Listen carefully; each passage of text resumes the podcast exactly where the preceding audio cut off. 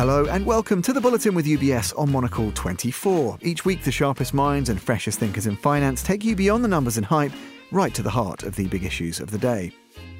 Today, we're wrapping up China's two sessions, the Chinese People's Political Consultative Conference and the National People's Congress, which ran from the 4th and 5th of March, respectively, through to this past Sunday. As well as economic targets and macro policy setting, this year's editions also involved the most extensive government reshuffle in a decade or more. So, what are some of the key takeaways and learnings from the past week? And what do we need to keep a lookout for in the weeks and indeed months ahead? Two top talents from UBS are here to give us their take on the headlines. We start with Bhanu Baweja, Chief Strategist in the UBS CIO. For context, Bhanu and I spoke on March the 10th, going into the MPC's concluding weekend. Bhanu, welcome. Good to chat with you again on the show. Let's start with your reaction to the MPC this past week. The meetings have been broadly in line with expectations. I mean, is that the headline? This has kind of gone as you guys had predicted, more or less. They have gone more or less as predicted. There's some quarters of the market that are slightly disappointed that China's growth target is only 5%. We aren't one of them. We are actually looking for a slightly higher number for the course of this year. And that's precisely the point that many times in the past, China has overshot its growth target. So I think when it says that it wants 5%, it is probably signaling to its local population that that's the basic minimum growth that it would go with. It doesn't necessarily mean that it won't surpass that. It has done that many times in the past, and I think it will do again. Yes, I guess the point being that, you know, there's probable upside, therefore, if these targets are more attainable, it seems like pragmatism. In terms of the more broader picture, Bhanu, you know, no real big surprises in terms of policy, but to a degree, the caveat would be we sort of need to wait and see a little bit and look at the new leadership team that's being assembled and see what they have to say in the days and weeks ahead. The overarching message from Chinese policymakers has been pretty consistent, right? So common prosperity is the broad theme under which most economic policy is going to be formed, framed, and conducted. So that's absolutely true. And in my mind, the way I think about common prosperity is it does mark a shift from what China has been doing since 1978. Their objective function has been to maximize GDP or maximize growth. And then this focus on common prosperity is not a new term. It has been around since, you know, the late 1940s and really was brought to the fore in 2012 when Xi Jinping came to power. And then now really is being implemented as sort of the central pillar of economic policy. So this marks a move from maximizing GDP to minimizing the volatility of GDP, which is a completely different objective function. Right? Because if you're minimizing the volatility of GDP, then you are talking about minimizing the cause of GDP volatility or growth volatility, which is investment, particularly housing investment. And hence, houses are for living. We're not looking for any bubbles. And that's great for the medium term, but it does mean there is short-term economic pain in that you don't get 8% growth or 6% growth. You get close to 5% growth. And it also has important implications for China's own equity markets. But the quarter that it has most implications for, the deepest implications for, is the rest of the world, because this marks a process in which China becomes less dependent on global imports. So European growth or European earnings, Australian growth, Australian earnings, similarly South Africa, Indonesia, all of these countries will benefit less than they used to from a China growth rebound. And that's the context in which not to just look at this cyclical rebound, but also Chinese growth in the coming years. Well, that's interesting. And I was going to ask you specifically about the impact for EMEA and to a lesser extent, I suppose, the US. Our audience is very international. We're in this interconnected world still, despite some of the challenges of the last couple of years. Can we dig a little deeper into that impact? How does that, what are the nuts and bolts of that process that you've already alluded to in your last remarks, Bhanu? The rest of the world is levered to China investment, not to China consumption, right? So when we say Chinese growth is really good for global growth, which it is, or it has been, what we're really saying is that Chinese investment is really good for global growth because Chinese consumption is very Chinese. The import propensity of consumption in China is de minimis, right? Only 6% of consumption is imported, but the vast majority, more than 40% of Chinese investment requires imports from abroad. So if investment is slowing down and consumption is picking up, that rebalancing is positive for China and is very much in line with common prosperity. But that rebalancing is not great for the rest of the world, because the rest of the world, as I said, is levered to investment. If we dig deeper, particularly housing investment is one of the most import-thirsty sectors within China. And that's exactly where we are seeing slowdowns, right? Both in terms of land space sold, but also in terms of new starts and completions and construction overall, we're looking for a slowdown. And for instance, I mean, just to give you a sense of how much China has slowed down in its property market in terms of sales, in 2021, China sold about 1.55 billion square meters of land, or gross floor area. In 2022, that number came down to about 1.1 billion. And we think the medium-term trend is going to be something close to 950 million, right? Even this year, despite the fact that we are looking for 5% growth, so a considerable rebound from last year, we think land sales or gross floor value sold is actually going to be lower at about 1.05 billion. So we're looking for a slow trend lower in Chinese property sales. Again, because there has been very strong property market for the better part of the last 15 years. So it is rational for Chinese policymakers to slow it down. It's rational, but it's not painless, and certainly not for the rest of the world. And that means lesser demand for commodities, particularly iron ore, to a lesser degree, perhaps copper and certainly steel. It also means lesser demand for cap goods and white goods, such as autos, from the rest of the world. So industrials, autos, commodities, all of them get impacted. Yeah, well, let's look a little bit at get a sector perspective from you. I guess there are opportunities here if we think about companies that are exposed to the ongoing consumption rebound, potentially to longer term policy based initiatives. Is that an interesting place to start with a look at some sector specifics? So within China, that's certainly the case, right? Because China is moving towards automation. China needs, in its infrastructure push, much further electrification. And these are some sectors where companies within China and also companies outside China, European industrials, can benefit. So if we are selling excavators, we may benefit less than if we are selling automation equipment to China, if we're thinking about sort of the relative sales of companies of industrials within Europe. But decarbonization, renewables, is one sector within China which is growing very, very quickly. Again, I said to you earlier that auto demand from the rest of the world is going to be slowing, and that's largely because that's not because Chinese auto demand itself is going to diminish and China is going to become a less important market. China is the largest auto market in the planet, and last year as well, they sold about 22 million units.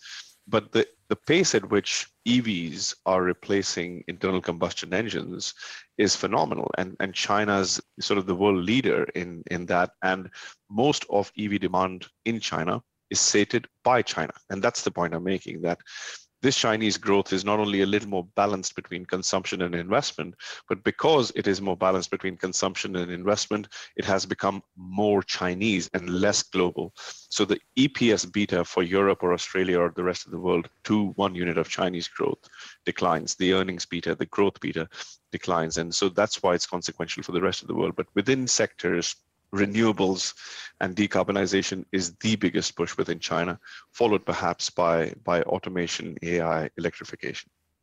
Bhanu, maybe just finally and briefly, if we look ahead now, what should we be looking out for? Is it, more information, more data on the pace of recovery as that comes through?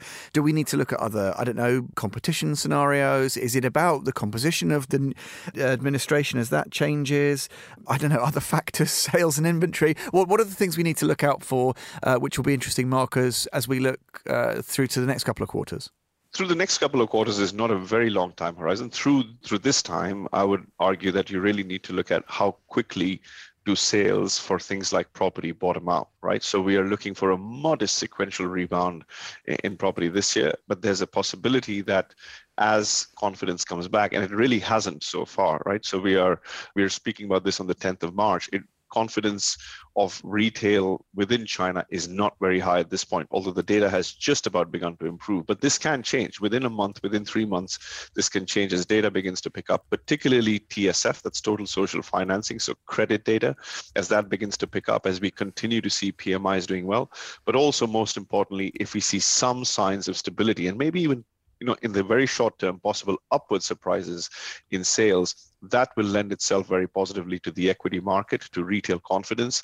And even if geopolitical risks mean that global investors don't come into China in the same size as they used to, retail investors within China, who have also been quite shy, can come in, right? For that, you need, again, TSF data, PMI data, but very importantly, property sales stabilizing. So there is a decent chance that for a little while, 3 months, 6 months, it does feel like this is a very strong rebound in China because policymakers are also incentivizing stronger growth in the very near term.